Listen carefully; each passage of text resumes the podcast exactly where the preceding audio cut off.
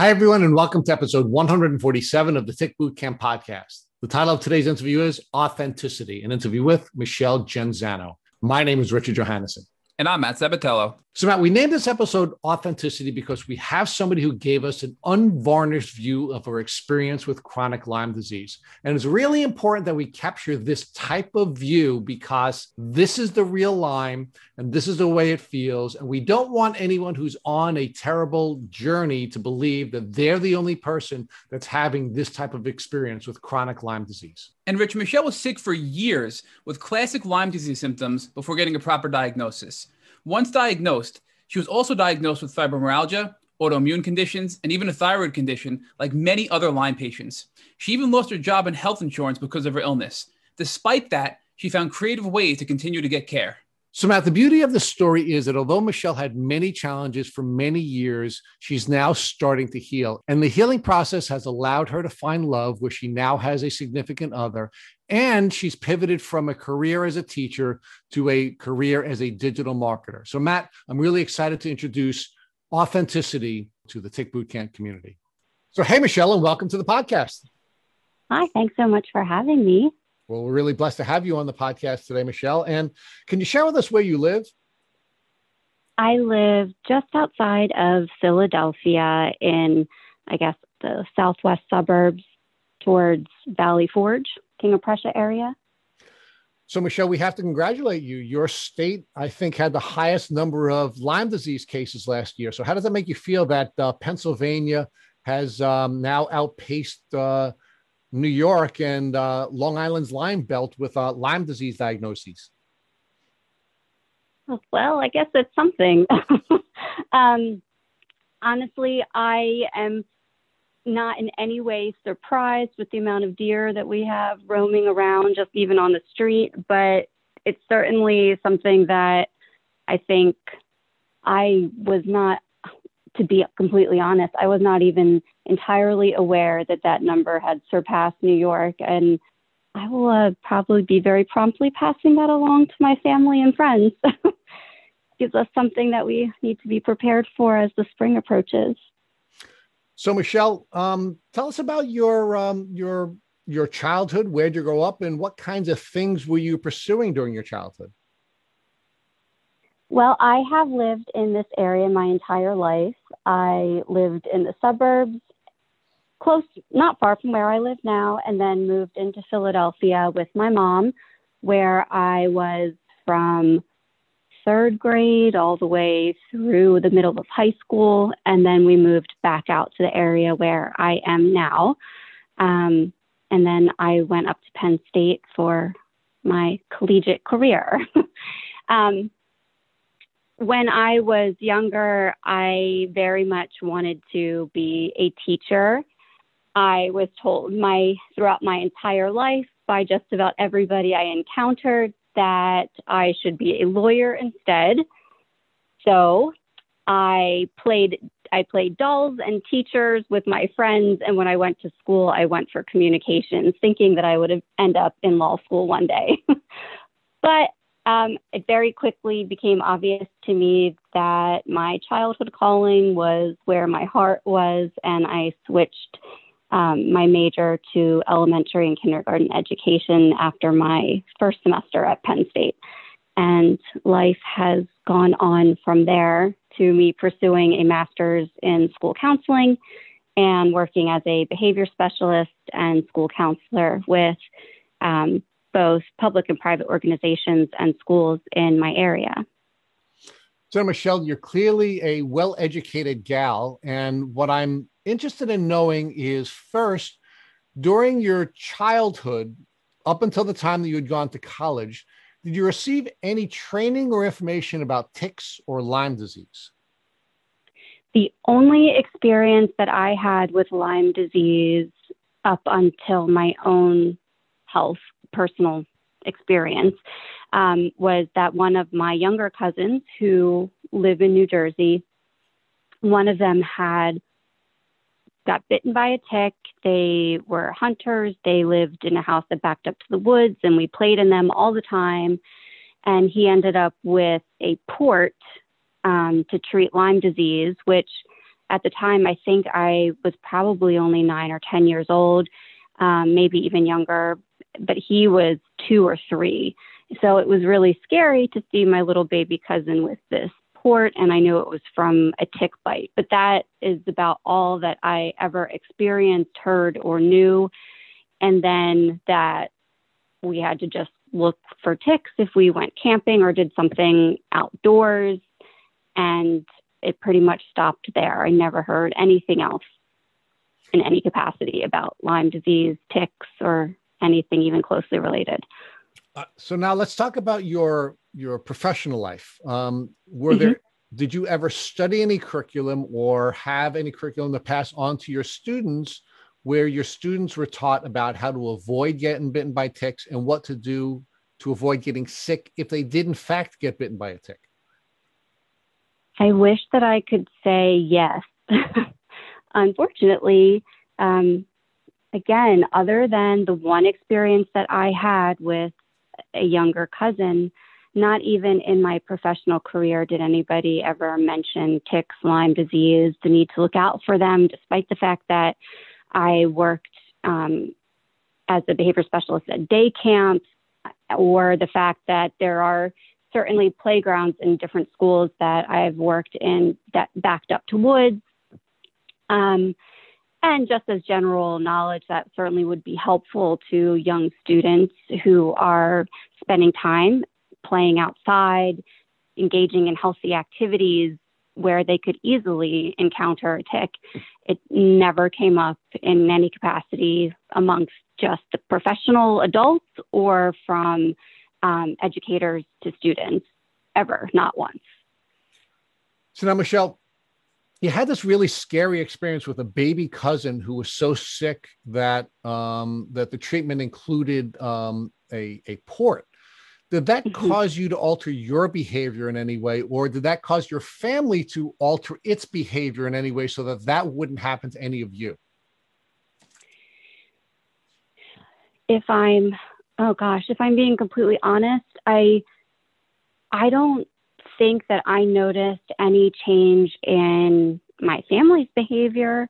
Um, in their immediate family, like in within their house, they may have done some things differently. That never translated over to me or to my house.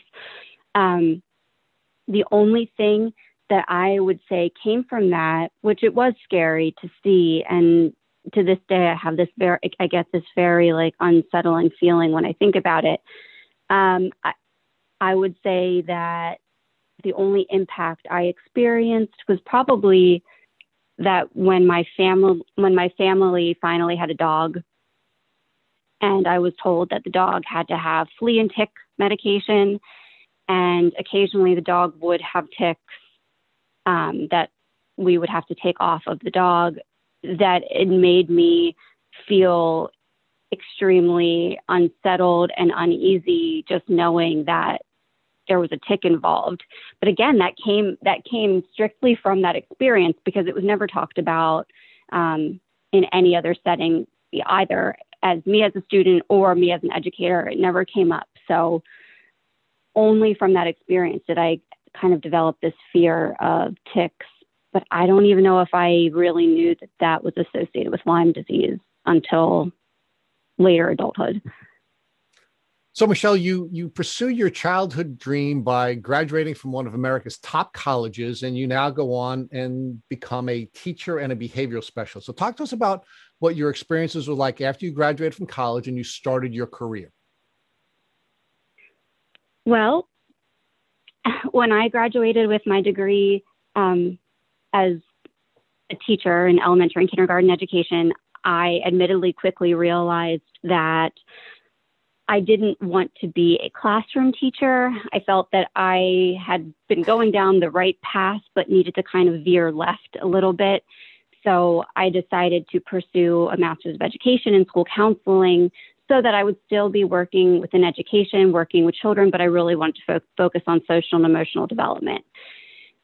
Um, during my time earning my master's degree, I decided to leave some of the work I had been doing um, while I was applying for a master's, which was just typical corporate America type of work and pursue working with children right away. And that was the point at which I initially started as therapeutic staff support, uh, providing rehabilitative services within the home and community to students, children, and to their families. And from there, I moved up and became a mobile therapist that would implement different treatment plans provided to me both at home, in schools, and in the community. And then once I graduated with my master's degree, I became a behavior specialist. My degree at the time was intended for me to be a school counselor. That was what I really wanted to do, like a high school, like a guidance counselor, for to use an older term. Um, but those jobs are very far and few between and difficult to come by. So I continued on my path um, and I became a behavior specialist. I was fortunate enough to find a position as a behavior specialist within a school that had their own in house behavior specialist. Um, so I was no longer working for community agencies and I was working with the same students in the school every day, which was a really incredible experience. And I was there for, I guess, maybe two and a half or so years before I eventually found a job in a school as a school counselor at a high school in the area. So now, Michelle, talk to us about where you were, you know, chronologically during this journey. So it sounds like you were first serving the special needs community in um, in a um, uh, community-based setting, and then you moved over to mm-hmm. serving the special needs community in the school um, environment. Yeah, I well, when I was before I was employed strictly by a school, I was I would go into schools and work with students, but I was an employee of a more community based organization. But um, students need transfers of skills both at home in the community and in the school. So I was in homes with families. I would be in the community if a, a student participated in sports, went to a day camp, anything of that nature, and also at schools to help with peers and to transfer skills to their teachers. That would that was that continued after earning my master's degree for um, I would say about a year, but I was doing that as a mobile therapist and therapeutic staff support throughout the, the entire time that I earned my master's degree. I did go full time to earn my master's, so um, that was only for, um, I guess, a little over two years. Then I was working as a behavior specialist for about a year before being hired by a school as their in house behavior specialist, where I was then for two and a half years. So all of that took me to about, I guess, five years post um, earning my, well, five years after earning my bachelor's degree with a buffer in between of a couple years that I spent working doing things in corporate America before officially going back to get my master's so you you have this childhood dream of becoming an educator and you've now gone through um, a couple of i guess turns where you ultimately become a behavior specialist and now you finally have your dream job as a school counselor. Yes that is exactly how it went. So tell me how your symptoms which you now know to be your lyme disease symptoms were interfering with you on your path to your dream job?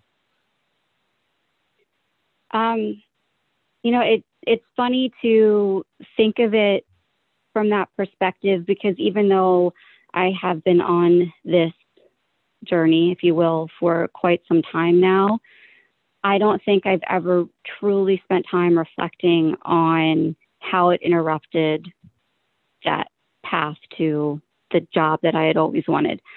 Um, but in looking back, I struggled all the time.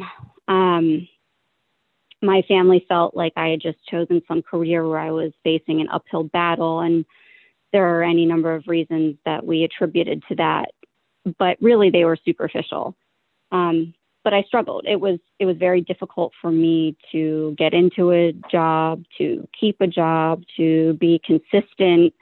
Um, and I was always kind of looking for the next thing that I could do, thinking, you know, maybe that just wasn't, that spot wasn't the right fit for me. Um, and then moving on to another place, but ultimately would go through the same exact experiences. And in looking back, I attribute a lot of that to what I was probably suffering from due to Lyme. Um, a lot of that came from like inconsistent attendance. I had to call out, stay home often, or reschedule appointments, um, whether that be because I just was feeling generally unwell, I was exhausted, I um, I needed more time to complete reports. I there were so many things that I was constantly battling that really didn't line up to um, the level of education I achieved, my general overall IQ, as silly as that may sound. Um, school is something that's always been easy for me, like being a student myself. I'm not the kind of person that had to like really study a lot. I kind of remember things right away. And um, all of a sudden, it was like everything was so difficult. It, it was such an effort to do the simplest things. And I think that I be- felt frustrated. So I also began procrastinating doing things because I knew that it was going to be just that much more. It was going to be so difficult to get done, even though I didn't know why. Um, and it, it made me lose some of my passion and interest in what I was doing, which then also made it harder to really kind of push through and even focus on asking, well, what is wrong? Why is this happening? You know, I just was so frustrated with constantly feeling as though I was I was battling doing something that had come to me very easily and naturally at one point in time, something that I loved and was really driven to do, achieve, to help, all within the realm of educating and helping students with special needs. Like it just became this tiresome, arduous task that I had no interest in doing. And I'm sure that that came through at times but so much of it was just because I was literally tired and exhausted and getting up and doing anything felt like an arduous task.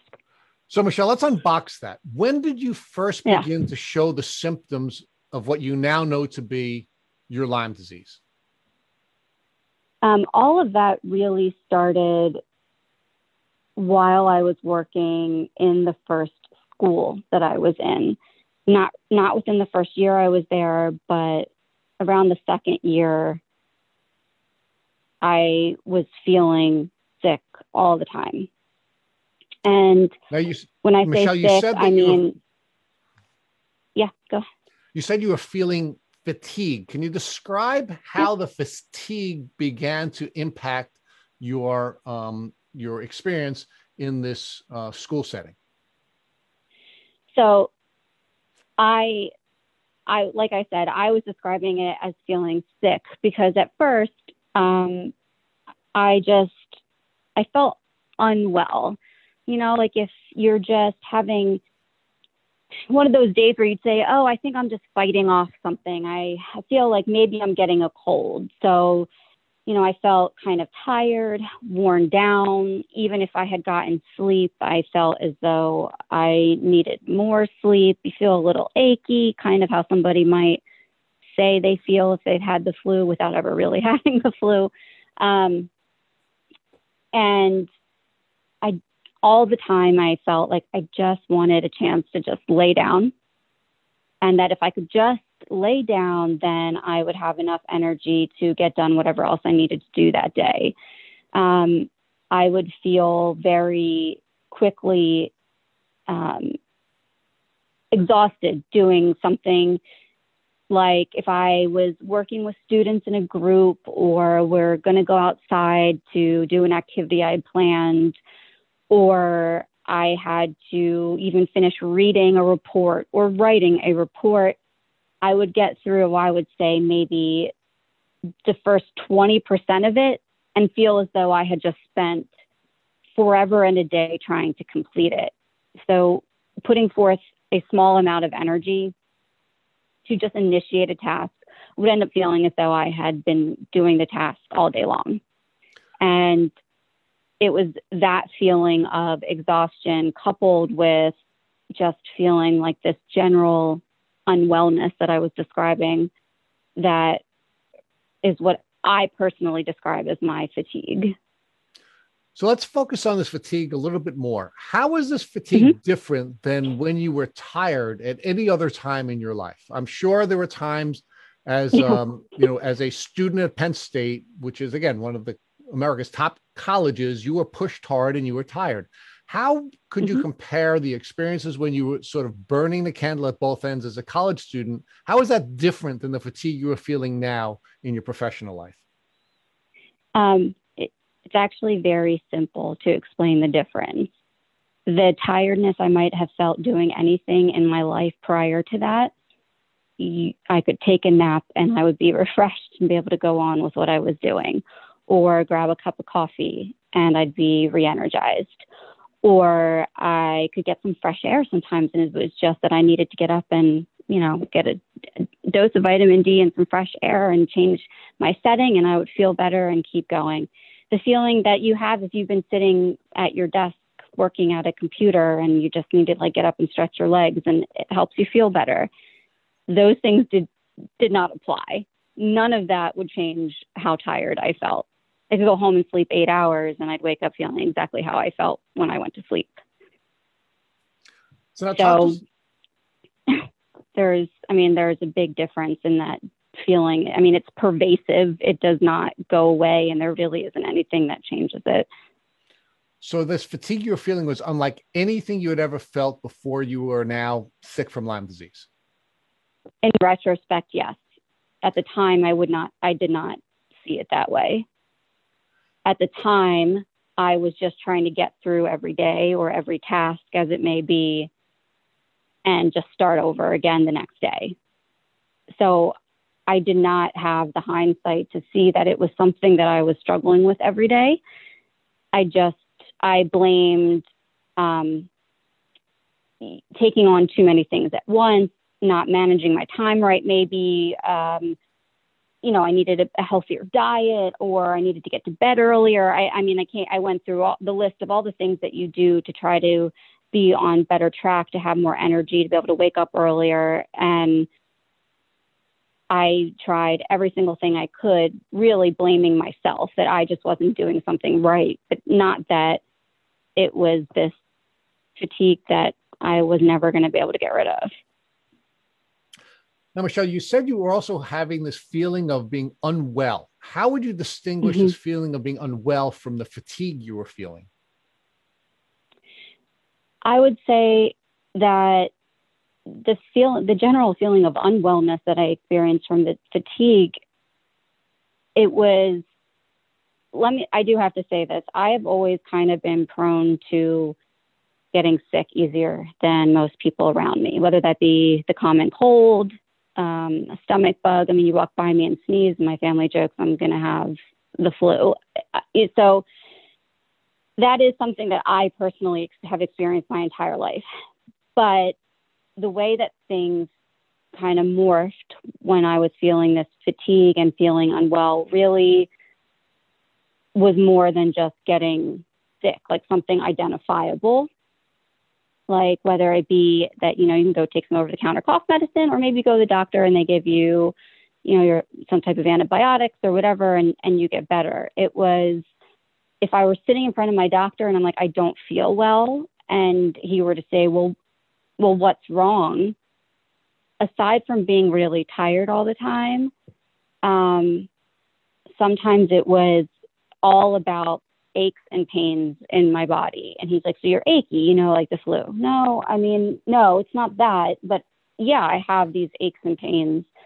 Um, I'll have headaches and, you know, whether because of seasonal allergies, whatever, that it was, well, you, I have a sinus issue and that's creating a headache.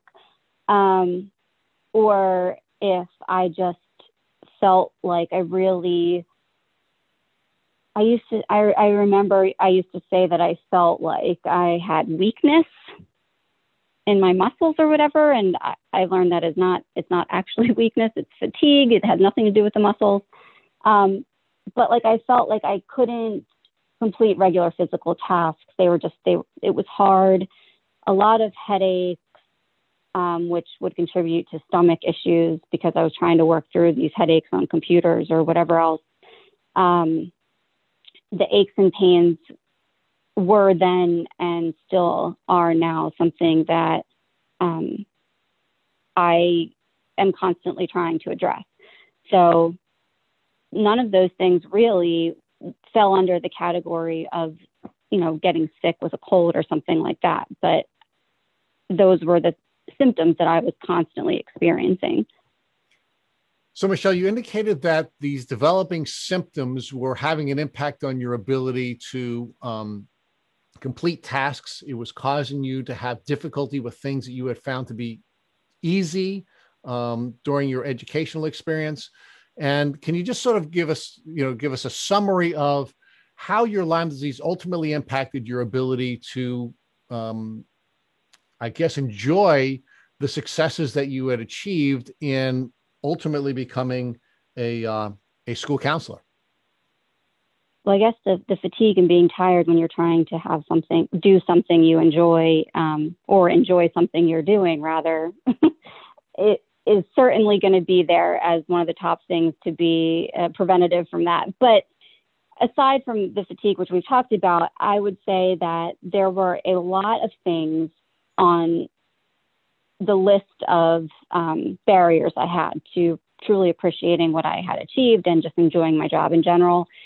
Um, some of those for me that stand out the most were being able to complete tasks and whether a task is easy or hard really became irrelevant. It was even getting, it was just getting through a list of tasks I had in the day. So when you go to work, you have, whether it be two things or 10 things that you plan to accomplish that day. That is the type of list I'm talking about. And it didn't matter if there were two or 10 things on my list, it was unlikely I was getting through all two or all 10. um, I would be stuck trying to work through one thing that I had to accomplish. And when I say stuck working through something I needed to accomplish, it would be focusing on it. I would have to go back and kind of start over almost as if I had been daydreaming while I was trying to accomplish it. Like I would be lost somewhere in the middle and go back and have to start over.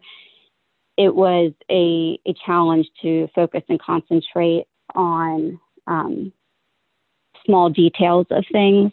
So, you know, if somebody popped by, I knew generally overall what I was doing. I wasn't completely like incoherent or anything. Like I, I'm working on this report, and this report pertains to this student, and it is because of this evaluation that I'm doing this, for example. But actually getting through each step of writing that or looking back over notes to put all of my thoughts together. Um, formulating the sentences that I was trying to write in a way that I felt truly described what I needed or that um, were concise or that contained the uh, necessary details. All of that was a strain for me and therefore took it from taking me a couple hours to 10 hours. It, I mean, everything was just magnified like by five. I, I felt as though I could not just get through a one task because within every task there are other little steps that you have to take and focusing on each one was just impossible. Um, so that for me was one of the biggest barriers because it was a huge source of frustration and also it just made it really hard for me to accomplish all the other tasks that i may have had in a given day. Um, i also really struggled with being able to offer myself like for meetings that existed before school, during lunch, after school.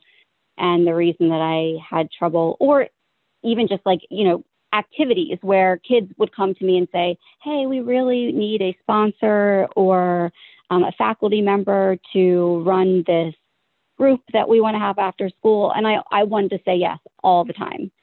Um, but it was just impossible. I would commit to it and couldn't follow through because I literally would either be asleep in my car at lunchtime or immediately go home at the end of the school day. And if I ate, great, but really all I wanted to do was get in bed and go to sleep until I had to get up for school the next day.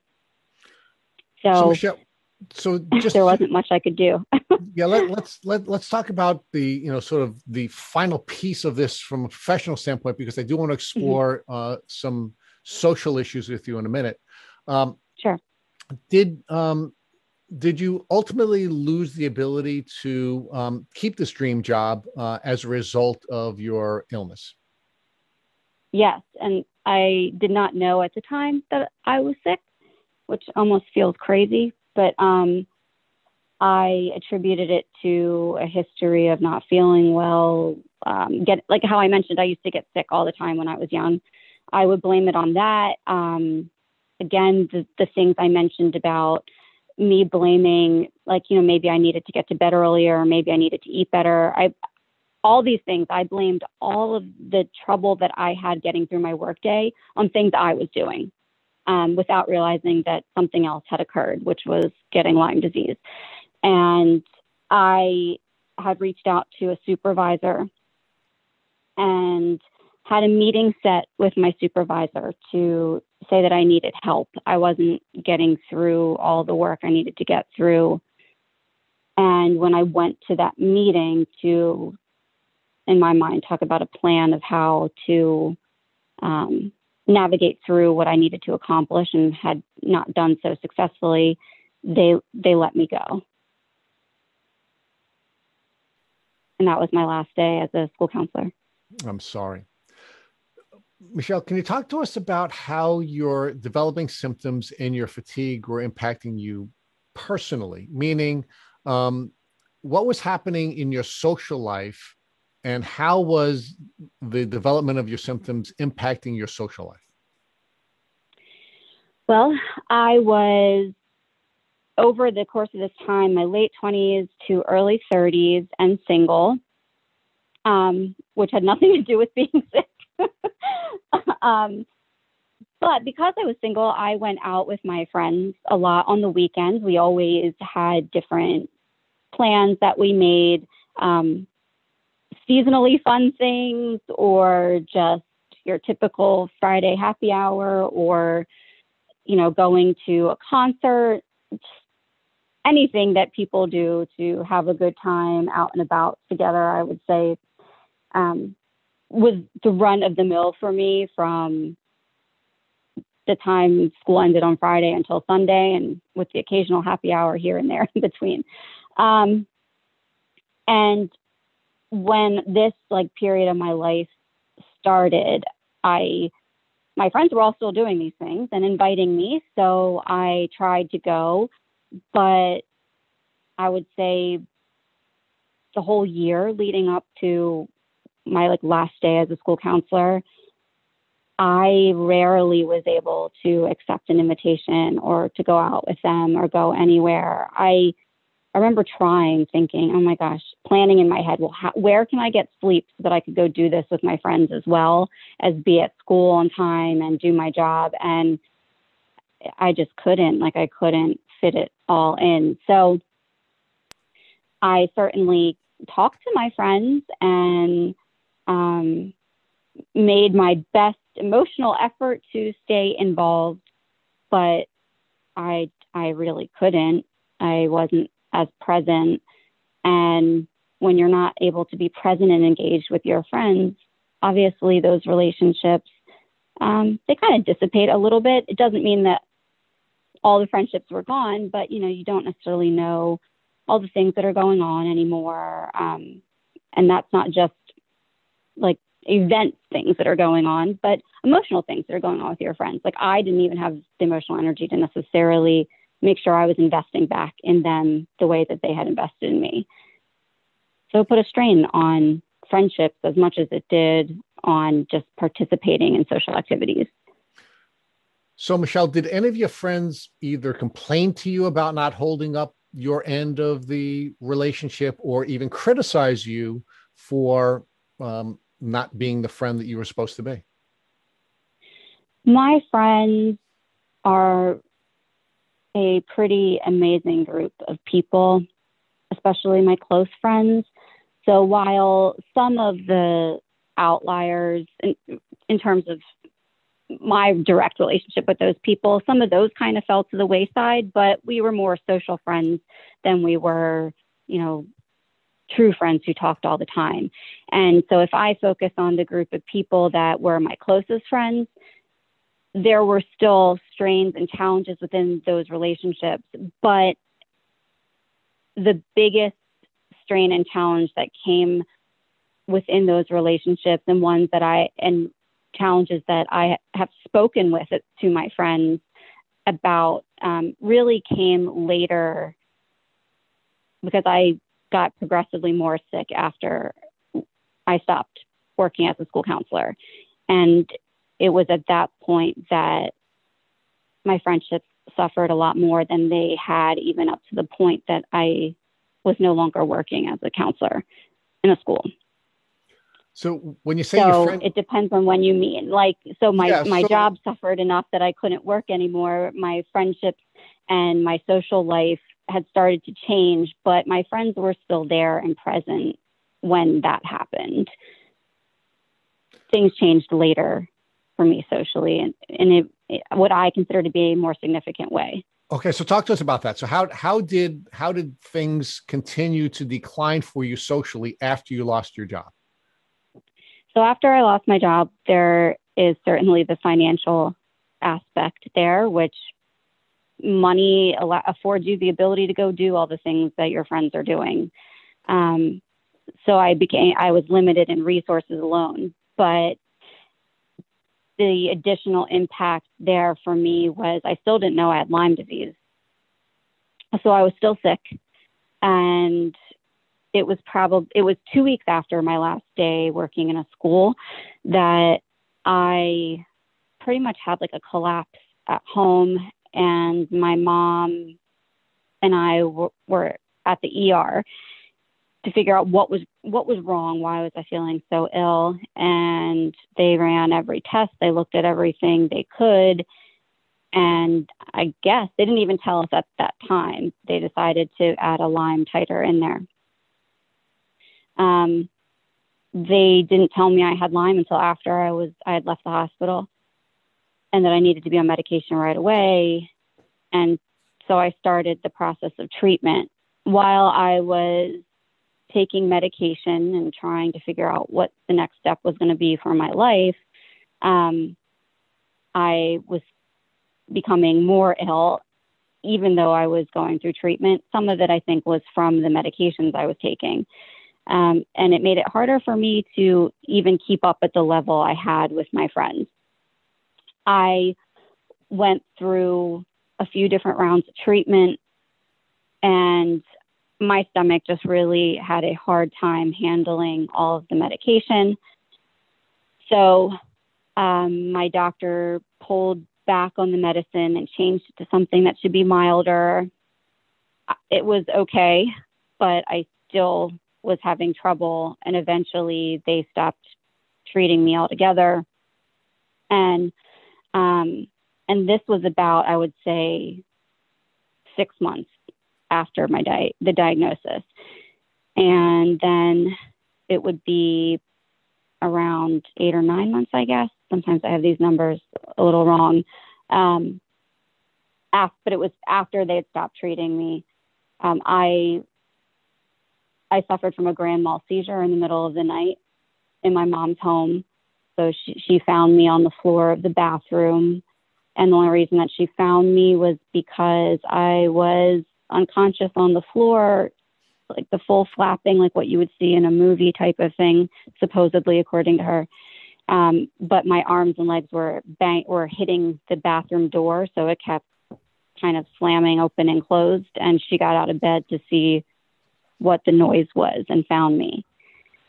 After that point, um, I also couldn't drive, as you're not allowed to drive in the state of Pennsylvania once you have a documented seizure. And I think that it's for six months you're not allowed to drive. Um, I wasn't cleared by my doctors until almost 10 months total, I think.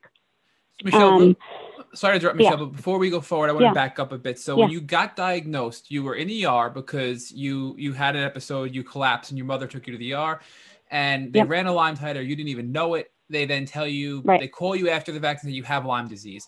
So who Mhm. do you then treat with? Do you go back to the ER and you go back to the hospital? Do you go to your primary care physician? Who treated you with the initial course of antibiotics? Um, it was my primary care physician. They, the emergency room doctors, called me in medication to my pharmacy, um, the pharmacy of my choice, and I got my first round of medication there, and told me that I needed to follow up with my doctor, my general, my general practitioner. Fortunately for me, my primary care physician, his office was actually attached to the hospital, although they're not the same, but it was very very simple for that information to get from the ER to my doctor as they were familiar with each other. So they passed it along per with my permission. He knew that I was being started on this initial course of antibiotics and that I would be coming in for a follow up with him for next steps. So talk to us about that visit with your primary care physician for your next step. So now you you got your antibiotics. Did you start taking the antibiotics before you visited your doctor? Yes, And do I you recall um I what what type of antibiotics they were? it was doxycycline. Okay. So did you did you start to feel worse? Did you start to feel better? What was your initial reaction to the doxycycline when you started taking it? I didn't feel better. Um, and doxycycline is very difficult on the body for most, for many people. Um, it is certainly for me. And so I didn't have much of an appetite. I was more tired. And I just was trying to get through taking the medication without feeling nauseous and um, I had- did the. Ha- I basically went through that feeling like sick to my stomach almost every day and being exhausted, more even more so, but like falling asleep at any time um, for three months. So it sounds like you developed new symptoms, which were side effects of the doxycycline when you started, and you really didn't see any major improvement. So, based on that, when you saw your primary care physician in the beginning, what was his direction? Just be in it for the long haul because you're not going to feel better right away. What was his response to you about your reaction to the doxycycline? He did tell me that um, that it was going to take a little while. I wouldn't necessarily feel better right away. Um, and and I have to admit that I did not complain about my new symptoms to him initially. I did not go in there and say, This is making me feel sick. I knew that these were symptoms of dox- doxycycline and I wanted to feel better. So I figured, well, I endure this to get to the other side of, of all of it. And Michelle, I have to Um, ask. I'm was- sorry to inter- interrupt real quick, but I just no, wanna, okay. I, I'm just thinking of all these questions as you're speaking because Sure. you're doing a great job telling your story. But I just want to want to ask you about your primary care physician. So before you got diagnosed, was what kind of doctors were you seeing? Did which, what was your primary care physician saying to you before the hospital diagnosed you with Lyme? What was he trying to um, diagnose you with, and what routes was he going to figure out what was going on with your health? Well, I had been in to see him a lot, oh, and he had he was my doctor for nearly 20 years, so he knew me and my family well, um, from medical perspective, and I was in there with pain all the time and fatigue, but he would ask me if I was sleeping well, um, which I would say no because I was in pain a lot, so that interrupted my sleep. So he focused a lot on that I was experiencing pain um, and trying to help me with that. And I had been in a car accident at one point in time in my life. um, and he felt that the pain, because a lot of it was in my neck and back, was a direct result of this car accident, whether it had been from overtime or whatever else. So I did the- unfortunately get to another one. So he he was very he felt very certain that the, this was all injury related. So before your Lyme diagnosis, your primary care doctor and any other doctors you may have been seeing were, were solely focusing on pain management as a result of your first car accident and then your second car accident with your back and neck pain. Yes. And now when you went back, so now we're going to fast forward again to where you were in your mm-hmm. in your journey you're with yeah. your primary care physician and you're on the doxy. You're not really revealing too much to your primary care physician about your additional symptoms and side effects of doxy because you just want to knock this out of you. So, how long did your primary care physician keep you on the doxycycline for? In total, I was on it for three months. Um, I would say that after two months, is probably about the time that I started to express that I wasn't feeling well because of it, these additional symptoms. Um, and some of that, though, was prompted by him because I started to drop weight. And I wasn't very big to begin with. Like, so for, for point of reference, I probably weighed mm, like around 118. Um, by the time I stopped by the time I was taken off all medication, I was down to 103. But Michelle, did you ever feel any better at all from any of your symptoms from those three months of doxycycline? Uh, uh, no, not that not that stand out. But I, but again, I had all these. I had additional symptoms, and I was no longer working. So I didn't have the same point of reference. Like I wasn't trying to get through tasks in the day the same um, my focus had shifted to getting through this medication. And I would say that even well after stopping all medication, I was still, there was still this pain and fatigue and chronic headaches that existed. So there really wasn't a point in time that I felt relief, um, but my life was so different too. So I wasn't doing the same things anymore. And after the three months of to have, to have a direct comparison, do you know what I mean? Like, understood. Cognitively focused, it was all totally different. But but generally speaking, your symptoms, if if at all, really didn't improve much, if they were at all, because you didn't have a good point of reference. But it wasn't a drastic improvement or a noticeable improvement from your standpoint. But when you when you decided to go off the doxy, did you go on any other antibiotics or medicine before you know sort of pivoting off and, and deciding to re-strategize and go off the medication altogether? Yes. So because of feeling so sick and having the challenges I was, I went from doxycycline to two months of amoxicillin.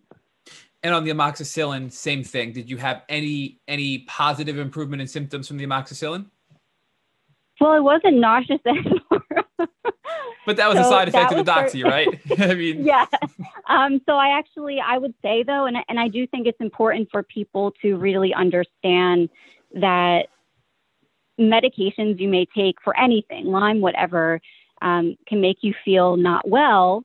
Um, that it's important to communicate that, and that although you may have to endure it, your doctors should know that you're not feeling well. Because I went from that to amoxicillin and and had a false lift at first, like this false sense of feeling better, because I was no longer experiencing the symptoms of the doxycycline.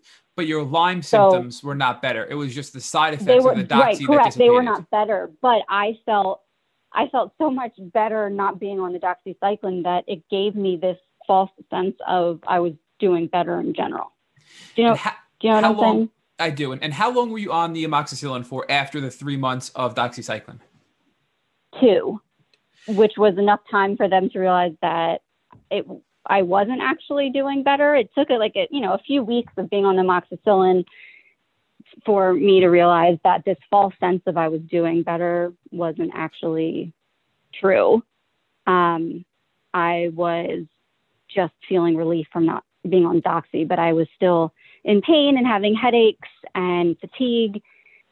And um, the things that the the things that I was struggling with a lot prior to going on doxycycline were still there, like I just said. So yeah. it yeah. took my doctor going on another month of that before they finally decided to call it quits. so, Michelle, talk to us though about generally speaking, insurance will, will cover 21 days approximately of doxycycline for Lyme disease. Was your three months of doxy and then your two months of amoxicillin covered by insurance, or did you have to pay out of pocket for these prescriptions issued by your primary care physician? They would have been out of pocket. I, my personal experience, however, was different than the norm. Um, as I mentioned, my doctor had been my doctor for nearly two decades. And he had seen me go in and out of work and struggle with attendance of work. Um, I and he had kind of helped me before get through medical care without insurance. And when this happened, he felt very much that he wanted to be able to help me. So he would see me and would not have me would not pay would not have me pay anything for my visits. Um, and then when it came to the medication, my family had to pay out of pocket, but um, he he did his best to at times give me samples of things instead of making me have to pay for a full prescription at the pharmacy. And again, he lifted the, any cost associated with me actually being in office. So it would have been, in, it would have, there's no way that I could have personally financially covered it. I was lucky to have some help from my mom, but really it was my doctor who made it possible for me to even have health care at that time. So, Michelle, now we're five months post diagnosis. Three months of doxy mm-hmm. didn't help, made you feel worse from the side effects. And now mm-hmm. you're on amoxicillin, you start to feel better, but it's a false sense because you're feeling better from not having all these crazy side effects of the doxycycline. You realize your Lyme symptoms are not improving at all. And you, as you mentioned, you call it quits. So now you're five months mm-hmm. in, your primary care physician basically says, We're going to stop treating. Do you just stop treating altogether, or are you now going to a specialist to try to find an additional doctor to help you feel better? No, I well, I I didn't have health insurance at all anymore, so I did not go see anybody else. He was the only person I could afford, since he was free, to see. Um, but he had shifted gears and felt that they had treated he unless I could go see an infectious disease doctor, which he did want me to go do. He understood why I couldn't financially. Um, but he, the only thing he could do was look at the fact that they had given me five months of medication. I was still having these symptoms. He had previously hypothesized, if you will, that pain was related to car accidents and felt that what he may had may have missed prior was that perhaps I have fibromyalgia is what he then landed on and tried to start treating me for that instead. And Michelle, what, which, what if anybody's unfamiliar with fibro, there are a lot, a lot of parallel symptoms to Lyme disease. And Michelle, what, what did your doctor do to start treating you for the fibromyalgia after the Lyme treatment failed and your doctor pivoted to treating the fibro diagnosis? Di- I'm sorry, when he pivoted yeah, to start treating um, the fibro diagnosis? I ran through a variety of different medications that are on the market to treat fibromyalgia. Um, Viibryd, Cymbalta. I feel like there's oh, there's another one in there, and it's not coming to my mind at the moment. Um, darn it! But I, he started trying to again with medication treat these symptoms I'm having, but this time to manage fibromyalgia. Did any of those treatments that you tried help your symptoms and, and your body pain and everything you had going on with your health? Um, when I initially took the Cymbalta, which I was on the generic of that, um, I I did I did actually feel um, I was just talking about this the other day with my mom. Li- I felt a little bit better initially in terms of pain. Um, but that wore off after two weeks, so they increased the dose, which is apparently kind of a normal course of action that to get you have to get to a certain dosage that's appropriate for you.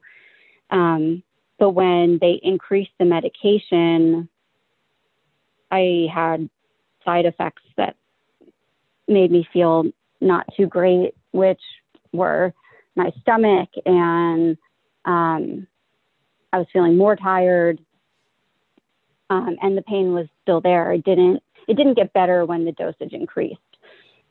So that was when we started to go to the next medication, which I had horrible side effects from um, in terms of anxiety, depression. So I stopped that medication then after experiencing some pretty severe anxiety and depression on it. Michelle, what, what was um, that second medication? Do you recall the name of it? Yeah, Viibryd. Viibryd. And did you did your other symptoms improve? Your physical symptoms did they improve, but your mental health symptoms worsened, or nothing was helped at all with this medication? I was on I was on that one for such a short time because the the the mental health spike was almost was almost immediate. So I, so have to I have to wonder I though, wasn't Michelle, on that for more than like a week. So I have to wonder that Cymbalta really is a, you know, they use it for a lot of things, but it does help with nerve mm-hmm. pain and muscle and bone pain. So do you think that maybe some of these medications that were being used for fibromyalgia were actually helping treat some of your Lyme symptoms, and there's a there's some sort of an overlap between Lyme and fibromyalgia? Oh, absolutely. And I, for where I am today, which for where I am today, I very much believe that I suffer from chronic Lyme and that I do have fibromyalgia. So it goes back and forth, and I have been trying to learn how to identify which part is from which at what time. Um, but I do believe, much to what your question was asking, is that the medication addresses some of these types of pain that you experience from Lyme, and that the conflicting result that I had from Cymbalta was due to the fact that it was helping with Lyme, but wasn't actually addressing like the, the over my overall need to recover. if that you know, it does. and, and, and we have seen from many podcast guests that Lyme disease will trigger other conditions that were triggered by Lyme, like mast cell activation, right. um, interstitial cystitis, uh, fibromyalgia, as you noted, um, even even skin conditions we've seen Lyme trigger. So, do you believe that Lyme caused or triggered your fibromyalgia, or do you believe that they're separate conditions that you would have you would have had it regardless? Um, somewhere in between. I believe that the Lyme triggered my fibro to the level that it exists now. I do think it was something that was kind of like dormant, something I may have eventually struggled with, maybe as I got older. Um, but it certainly was exacerbated in my belief and my doctor's belief by this this experience of my body going through Lyme. And fibro can be triggered by things like car accidents or other traumatic events. So it, it would not be far fetched to think that your, your body going through something like Lyme disease would essentially be the catalyst to um, suffer from something like fibromyalgia. So Michelle, let's go back to your grand mal seizure that your mother unfortunately and you unfortunately had to go through and and yes. deal with that. So obviously you were without a car and a license for about a year. It sounds like by the time you could get your license back, and maybe even then you were weary to drive because of your your symptoms still.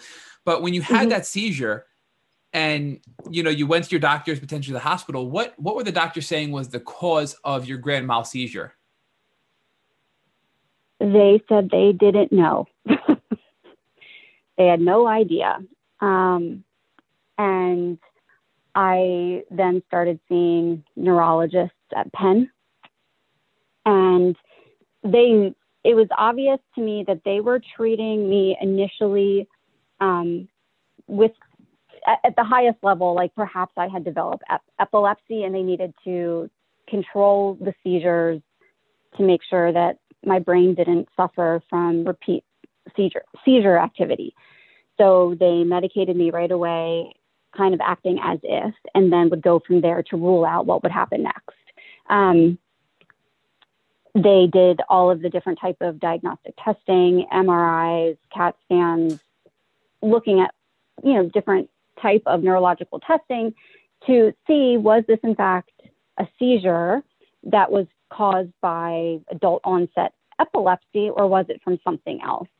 And they ultimately had me seeing specialists that believed it was likely due to Lyme disease. So I had spinal taps done to test spinal fluid to see if they could find Lyme in my brain. And when they did that testing, they they definitely went in very confident that that was the answer that they were looking for. But the test results didn't show Lyme in my brain. They continued to tell me, however, that what, even if Lyme had not been found within my brain, that the trauma that my body had gone under over the last year plus, um, but especially that last year um, leading up to the seizure, that it is very possible that my entire body felt that it needed a reset that it was not getting and that it just shut down on me altogether.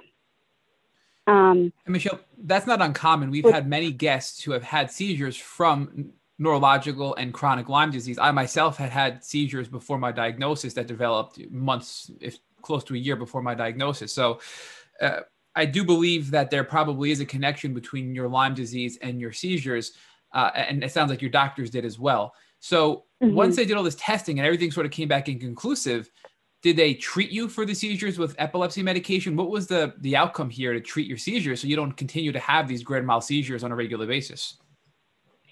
Well, that that is something that I that is something that I think is probably tricky. For me personally, they initially were treating me with Keppra, which is broad spectrum anticonvulsant medication, while they were determining if I had epilepsy or not. They then they then changed it from Keppra to oh my goodness, I'm so sorry. I'm trying it just went right out of my head.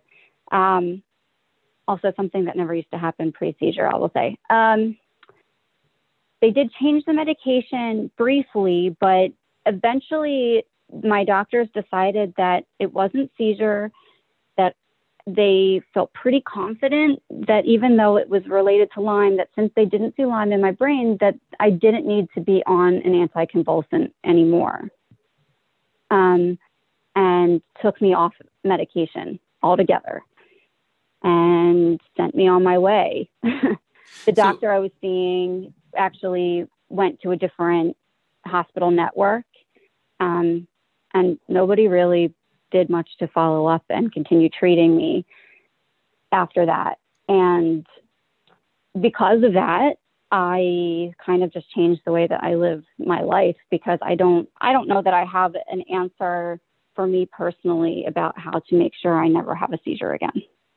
And chronologically, so, uh, Michelle, this is this was going on overlapping a little bit the whole fibro uh, discussion and yeah. the fibro treatment. It sounds like so. Yeah. Now your your seizure medication, you go off your seizure, seizure medication. Your seizures, thank God, it sounds like you haven't had a seizure since, and now you're treating the fibro. Talk us through what happens from there. Are you still on fibro medications? Do you continue other medications, and and you know how your life and your journey continued from that point. So there, there is one little piece of information that I think is important to fill in. Um, after, just coincidentally, pretty close after my the last medication I was on from my general practitioner to treat this, the new idea that it, it's fibromyalgia based or whatever. Um, he retired and had been planning to do so for some time. Um, but that it was very close to when I had the seizure. So I obviously needed medical care.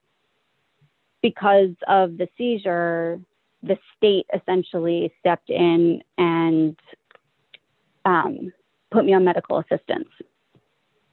So I did have health care. That's how I was seeing the neurologist at Penn. Um, but medical assistance is not actually widely accepted right where I live. So I was in Center City, Philadelphia, to go to the doc, the Penn doctors. Um, I did need to find a new general care, a new general practitioner, and the only one in my area that I could get in to see is the geriatric specialist who has a regular practice, probably his youngest patient. Um, and he really farmed, he's still my doctor on paper, I guess, but he really farms me out. He does not he never treats me for anything if I call him with a, an issue. So I started seeing at the same time because of the seizure, um, I started seeing a rheumatologist to address fibromyalgia diagnosis. I was seeing a a psychiatrist who specializes in traumatic brain injury, which was required um, for me to have medical assistance because of the seizure.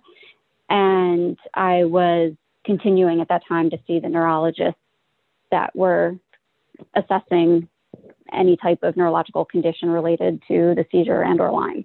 Um, when my doctor, after my doctor retired, and I had all these new doctors, the only the treatment that I had from the neurologist, like I said, you know, that was kind of taking care of things for a little bit. Um, the psychiatrist I was seeing, once my neurologist took me off of anticonvulsants, he decided to treat me for um, the like anxiety, depression that I was experiencing, and insomnia that I had, clinical insomnia that I had developed at that point, um, and was also experiencing leading up to the seizure. And he put me on Lamictal, which is another anticonvulsant, but it also is used to treat different types of depression. Um, and he hoped it would also help with my sleep. So I was put on Lamictal.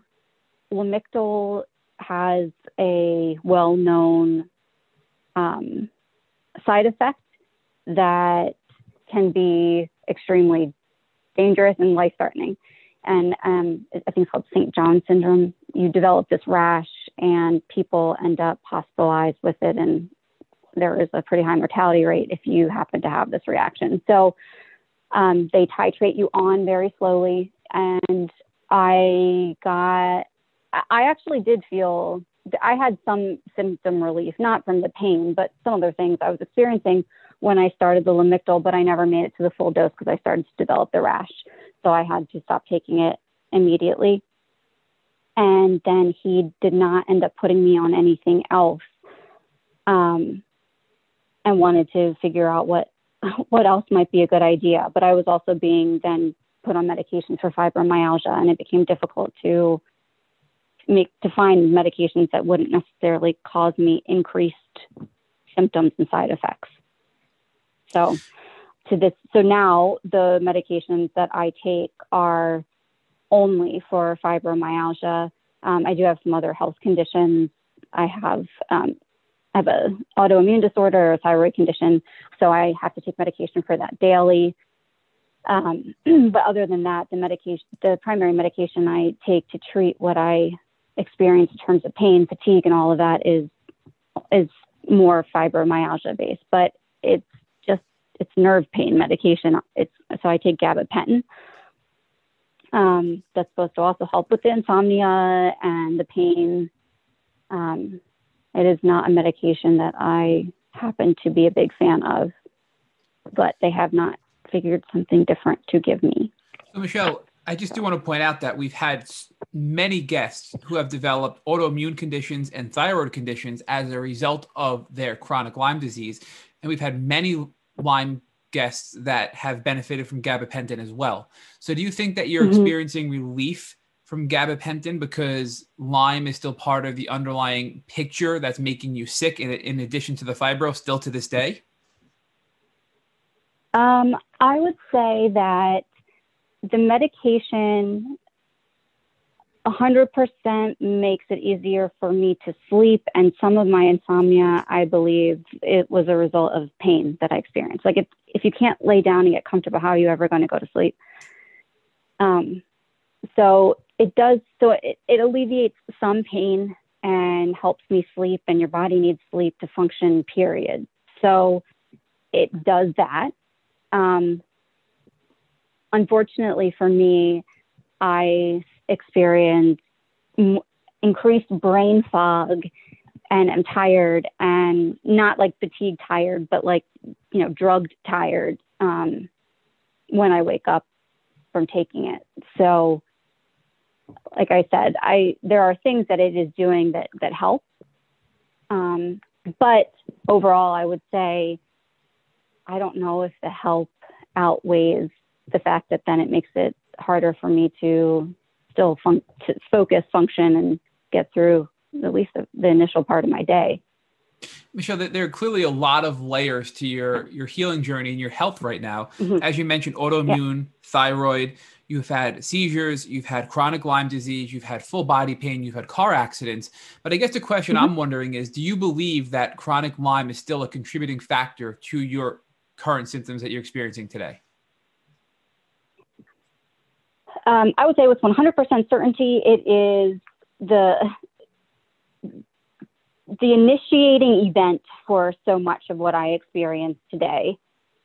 I would say that there are bouts of time I go through that I think are related to like a, a Lyme flare up. It's something that feels somewhat different and more significant in terms of fatigue and exhaustion and my ability to concentrate than what I experienced from from what I what I'll say is my fibro diagnosis. So fibro also causes pain and concentration issues and fatigue, but when when I think I'm having like a Lyme flare up, it's just so much more significant. So I think that it still impacts me. I still get migraines that I take medication for, um, and I get those weekly.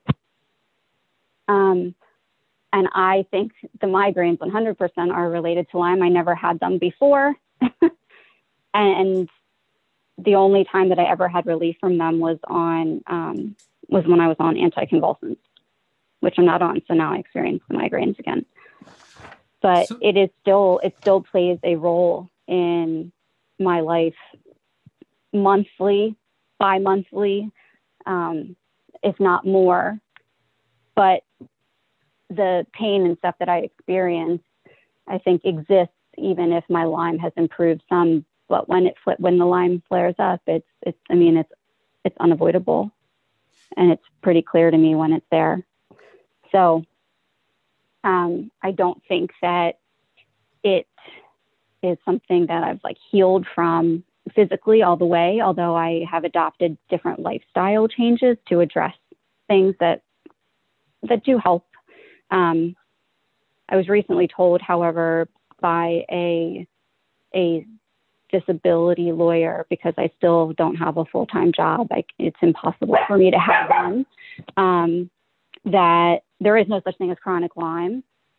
I'm never going to get help for that, and that I would. She essentially told me that I would have to lie and say that my migraines are daily if I were ever to want to get help.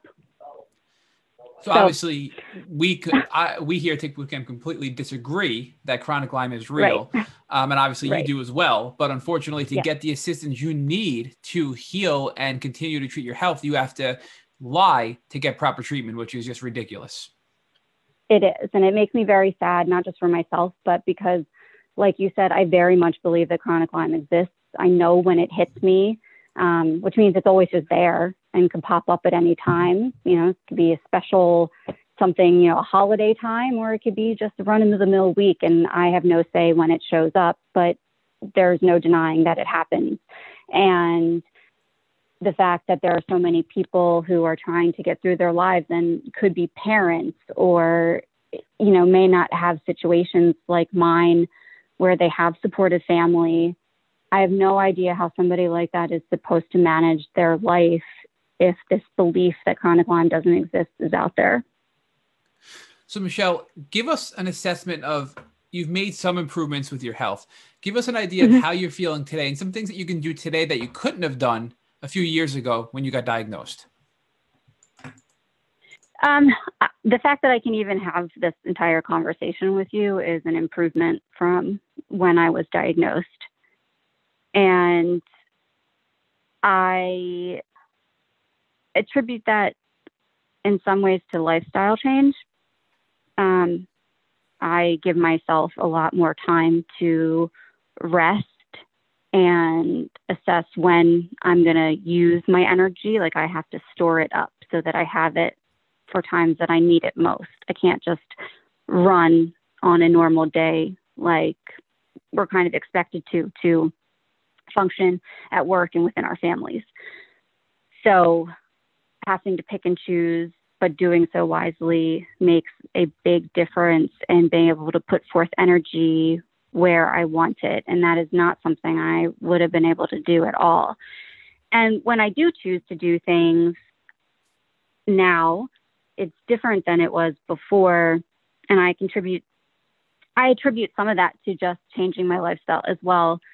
Like previously, when I talked about not being able to get through tasks in my day and things like that, I can now say that if I there's something I want to do, there's a task I want to complete, I can set that as what I want to do for that day and I can make it through the task and I'm not necessarily completely unfocused or challenged in concentrating.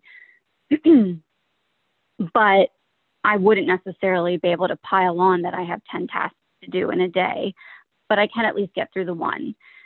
And that is in part because I've stored up the energy to do it. So there were, especially after the seizure, there were times that, like, if the one task I needed to complete was a three step process, I would have to go back and read each step over and over again after um, after completing the step prior because I had almost no short term memory whatsoever. So that has improved significantly. I'm an avid cooker. I love to cook. Um, it, that was almost impossible because I couldn't get past from one part of the directions to the next. Um, I recently was cooking for myself, and when I was done, I was so excited because I had only looked at the directions one time um, in the middle of cooking. So that's something that has improved. And I know that doing something as simple as cooking for yourself and not being able to is, well, for me, it was emotionally draining um, and disappointing. And I felt very depressed um, and kind of helpless. So, knowing that there are ways that I can change going about my day that help me be able to do tasks like that that make me feel independent and successful um, is a huge mood lifter. And it's something that has helped me redefine what independence looks like for me post seizure living with Lyme. And I would I would be remiss not to say that if somebody is ever in this position that you're you don't have to not do things forever. You don't have to feel like you can never take care of yourself again you just have to approach it in a different way, which can be hard, but it's possible. So, Michelle, let's talk about the positive transformation that's come to you and to your life as a result of your Lyme disease. And I know it has been a difficult journey, but it hasn't been all bad. Can you talk to us about right. your your social media marketing and the beautiful Instagram that you have created? Well, to to be able to appropriately describe how describe that and the benefit that that has brought to my life um, i would have to start by saying that one of the positive things that came out of my experience with lyme disease um, is that when we started this podcast today and chatting i said that through all of this i had been single um, but I'm no longer single. And the reason I'm no longer single is because there was a day um, that I was attempting to just be part of my social circle in the best way that I was able. Um, it was after my seizure. Um, it was a very unusual occurrence for me at that time, but I really wanted to be able to be with friends. And um, on that day, I met my significant other. And had I met him who I was prior to my seizure, before being treated for Lyme, before knowing I had Lyme, I believe I would have been a very different person on that day. um, going through this experience is extremely humbling. And while I don't think that I was ever a boastful or overly self confident or cocky person whatsoever, I 100% put my educational accomplishments, what I was doing with my career, the big social circle that I had, I put that first when I met people. That was what I presented to the world. I didn't necessarily show people everything about who I was inside, something that people would connect to. It was it was everything external and having all of that literally taken away, my job completely taken away, my education at that point in my mind didn't even matter. Um, I didn't have independence and self confidence. I was just somebody who wanted to connect to other people because I wasn't doing that anymore. And I met him that day, and that's the person that he fell in love with. And if if I hadn't been sick, I don't know if he would have. So um, he is my partner, and when he spent enough time with me trying to watch me go through my recovery, but seeing that I was still isolated um, from my friends, um, from being able to go do things, he really encouraged me to find something that I was still passionate about, something I still enjoyed. And writing has always been a huge thing for me, whether it be journaling or writing professionally, whatever it was, it was it was an outlet for me. And I've always loved since the time I was a little girl, clothing and makeup and all the the the artistic outward expressions of ourselves. Um, and so I sat down with him and we were talking, and this idea of me creating a blog happened. And it was really just for me to have a creative outlet that I was passionate about. Um, I haven't even brought that fully to life in the way that he and I first conceptualized, but I did immediately have an opportunity to start writing, to focus on things I love, clothing, makeup, beauty, but all instead of the way it was before. It, the idea of it was that it's based on how my life is different now. So the type of products I choose are different now because I want to make sure that I'm doing what's healthiest for my body. Um, getting dressed, doing my hair, all of that is still harder than it used to be. So finding things that fit, make me comfortable, um, that are much more affordable than they used to be since I don't have the income I once did.